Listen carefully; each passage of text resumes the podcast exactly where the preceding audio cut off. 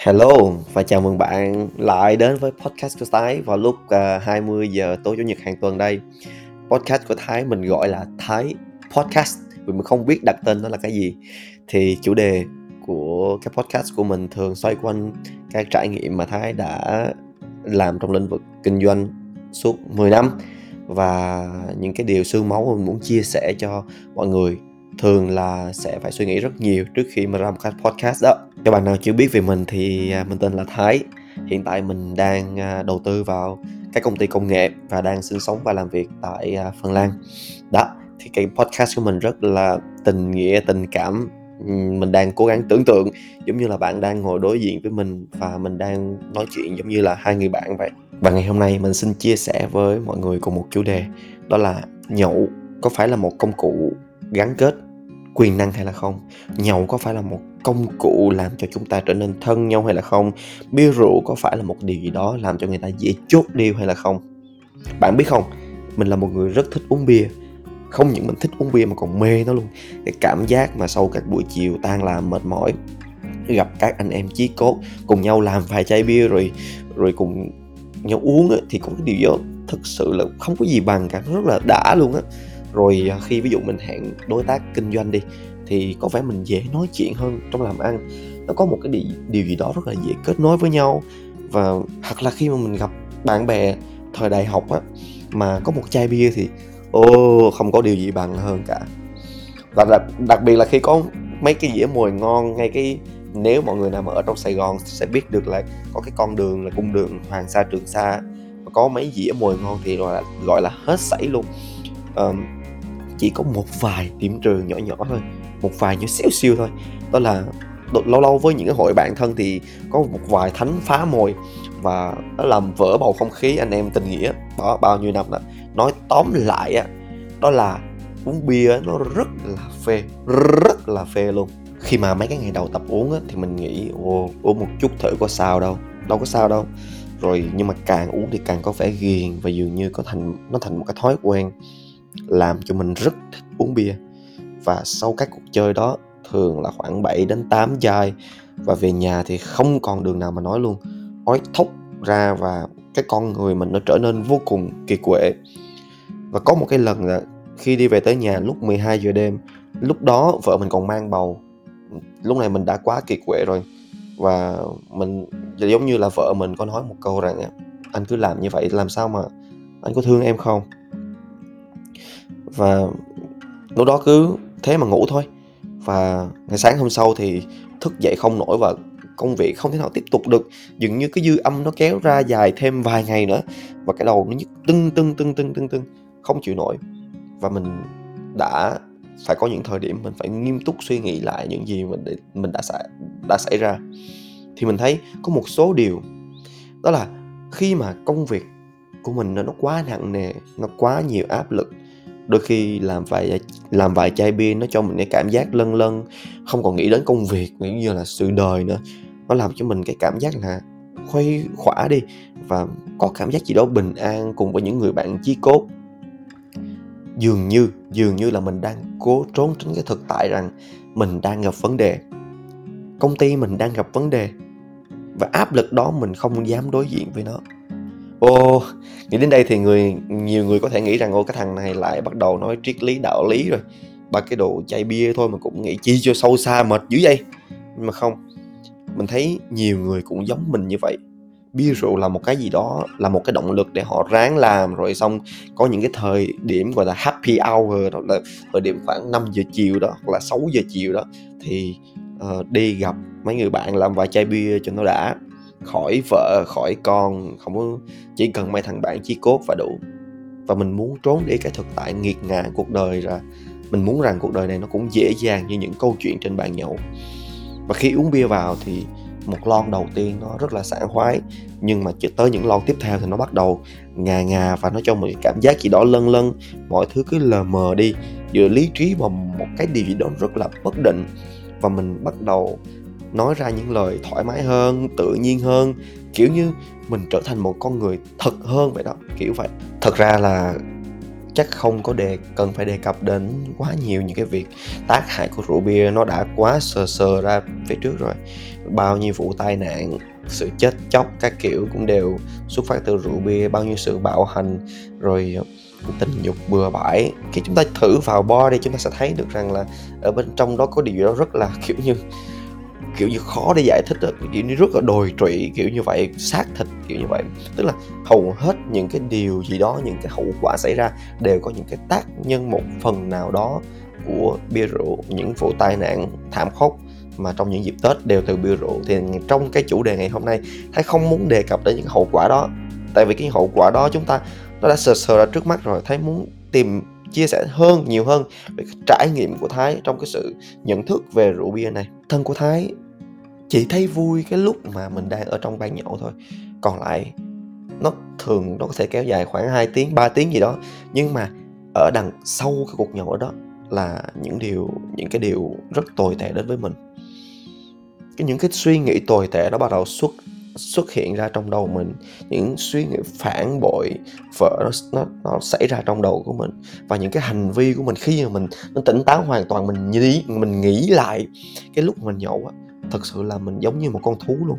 À, và cái điều đó nó cứ nó lặp đi lặp lại từ tuần này qua tuần kia ít nhất một tuần mình hồi xưa đó mình nhậu khoảng hai lần.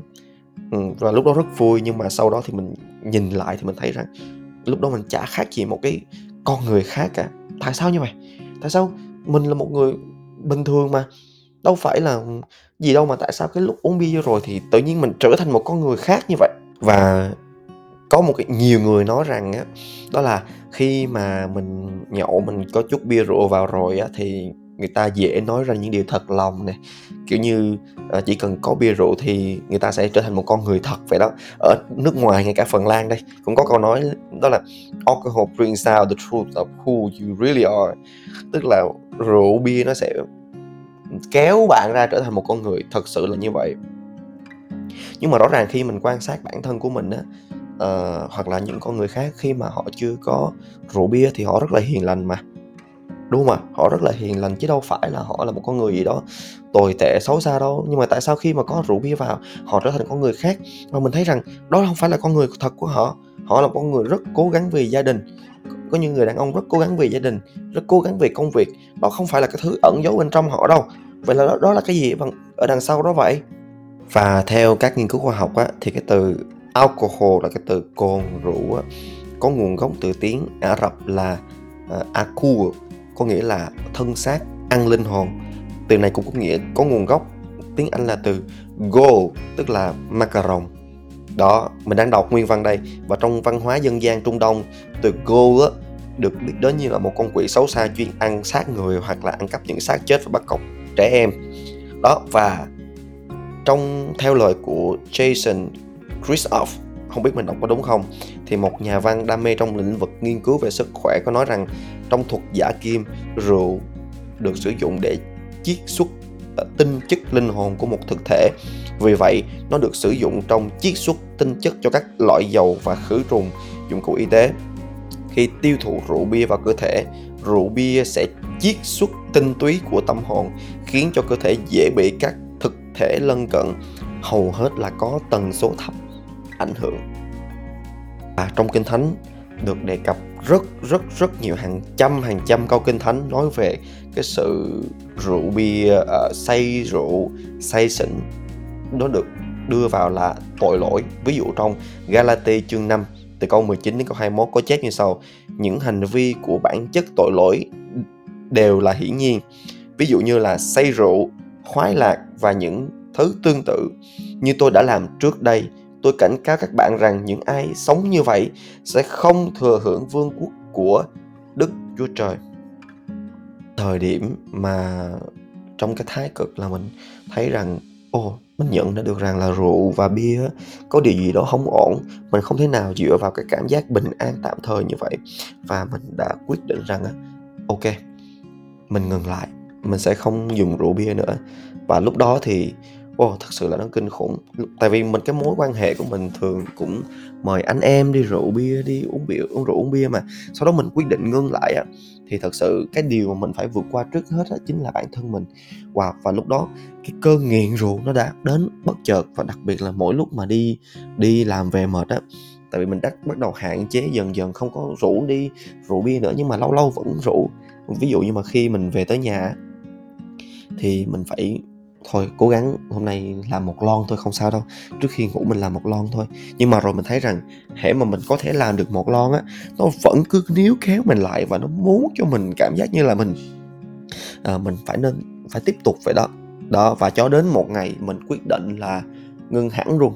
Vì mình biết rằng khi mà mình có thể uống được một lon á thì nó có thể có lon thứ hai thứ ba thứ tư và nó cứ kéo dài cảm giác mình mong muốn uống rượu bia đó. Mà mình quyết định là ngưng hẳn luôn đó mình cũng chỉ là một người mới tin Chúa thôi. Thì mình cũng mới lờ mờ lờ mờ được tại sao Chúa lại nói là con không được say xỉn uh, say xỉn là tội lỗi đúng không ạ? Và lúc đó mình bắt đầu có cái nỗi sợ là sợ tội lỗi. Vì mình biết rằng á đằng sau cái lon bia lon rượu đó là mình có thể gây lên cái hành vi tội lỗi. Và mình cũng nhận ra rằng bạn khi mà mình có đề cập trước đó đó là rượu giống như là một từ gì đó hồi từ cái thời mà à, ai cập á có nghĩa là gì đây? Có nghĩa là thân xác, ăn linh hồn, giống như ma quỷ ở đằng sau rượu bia đó đó. Sự say rượu đó chính là ma quỷ, nó muốn chúng ta kiểm soát tinh thần, linh hồn của chúng ta, thể xác của chúng ta. Ờ, thấy tin rằng cái bản chất của thái, dù cho mình biết rằng mình vẫn có nhiều cái điều không có tốt, nhưng mà mình không thể nào tồi tệ như cái lúc mà mình uống rượu bia được. Mình không thể mất kiểm soát như cái lúc mình uống rượu bia được. Điều đó không phải là con người thật của mình, mà đó là một cái điều gì đó đang kiểm soát mình. Mình tin rằng đằng sau đó chính là ma quỷ. Ma quỷ muốn mình nhậu nhẹt, ma quỷ muốn mình say xỉn để rồi mình làm những thứ gì đó mà nó muốn. Và vì thế mình cố gắng cố gắng kiểu như vượt qua và chống cự lại nó vậy đó. Cố gắng làm điều đó nhưng mà cái điều quan trọng hơn là mình muốn tự nói với bản thân mình rằng con là người đã theo Chúa rồi. Thì con không biết rằng là, con con không biết rằng là cái việc con bỏ bia này có đúng hay không. Nhưng mà con cứ tin tưởng vào Chúa, con tin tưởng vào cái lời mà Chúa dạy. Đó là say xỉn là tội lỗi. Vì thế thôi, con con, nếu mà con không kiểm soát được vậy thì con bỏ luôn, con sẽ không uống luôn. Đó là cái điều mà mình tự nói chuyện với Chúa, mình tự cầu nguyện với Chúa rằng con bỏ nhưng mà Chúa cố gắng giúp cho con để, tại vì hiện tại là những cái mối quan hệ của con nè, những người anh em của con cũng thân với nhau mà. Rồi những cái mối quan hệ làm ăn của con con cảm thấy rằng là đôi khi ừ, có một chút rượu bia gì đó thì ờ, nó dễ dàng nói chuyện hơn, nó có vẻ thân thiết hơn. Nhưng mà từ sâu thẳm trái tim của mình là Chúa có nói với mình rằng, mình cảm nhận được rằng rằng con có thể xây dựng mối quan hệ của con con vẫn có thể làm ăn được tốt con vẫn có thể có những người bạn thân mà không cần bia rượu. Và từ thời điểm đó sau khi lắng nghe được tiếng của chúa sau khi lắng nghe được những lời kêu gọi của chúa thì mình tin rằng đằng sau cái việc chúa mong muốn mình à, bỏ rượu bia là một cái kế hoạch rất tốt cho mình. Mình tin rằng mình sẽ xây dựng được những mối quan hệ mà không phải dựa vào cái sự rượu bia không? Mình tin rằng cái sự thân thiết nó không phải đến từ bàn nhậu, mà cái sự thân thiết đến từ tấm lòng của người đối diện. Thực sự có mong muốn gặp lại, hay có mong muốn giúp đỡ cái người đối diện hay là không? Nhưng sau đó là bắt đầu những cái, đôi khi những cái sóng gió đến. Từ một thằng thái đi trong những cái cuộc tiệc tuần nào nó cũng uống bia và sẵn sàng để mà uống bia chờ tới bến với bạn bè, thì tới lúc này gọi điện đi nhậu, không đi nhậu. Hoặc là ở trong nhà có tiệc có tùng á, thì người ta kêu uống bia, mình kêu không uống bia. Con à, không uống bia được nữa, em không uống bia được nữa, mình không uống bia được nữa. Thì tự nhiên sao mình cảm nhận rằng là có điều gì đó nhìn mình với một à, đôi mắt khác, đôi mắt rất khác. Và, ok, tuy nhiên mình vẫn tin rằng mình phải giữ được cái lập trường này. Nếu như mình chính mình mình đã tự ra cam kết với mình mà mình còn không giữ được lập trường đó thì làm sao người ta có thể tin tưởng mình trong những cái việc khác đúng không ạ? Mình tin rằng cái cách mà mình tôn trọng người khác á, là không ép người khác theo ý mình.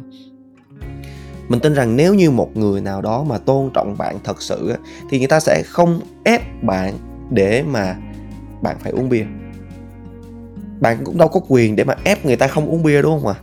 vậy thì những người thực sự tôn trọng bạn cũng không nên lấy cái quyền gì đó để mà ép buộc bạn uống bia tại vì rượu bia đó, suy cho cùng nó cũng không phải là một cái cầu nối, nó không phải là một chìa khóa quan trọng để xây dựng lên mối quan hệ, mà cái sự xây dựng mối quan hệ là sự giúp đỡ lẫn nhau trong những sự khó khăn, giúp đỡ lẫn nhau trong cái đời sống thật này và sau khi quyết định không uống rượu, uống bia nữa thì đôi khi những cái mối quan hệ trước kia cũng đã dần dần vơi đi. À, không còn ai gọi là à, kêu mình để mà đi nhậu nữa. Tuy nhiên mình lại bắt đầu xây dựng lên những mối quan hệ thật sự nghiêm túc.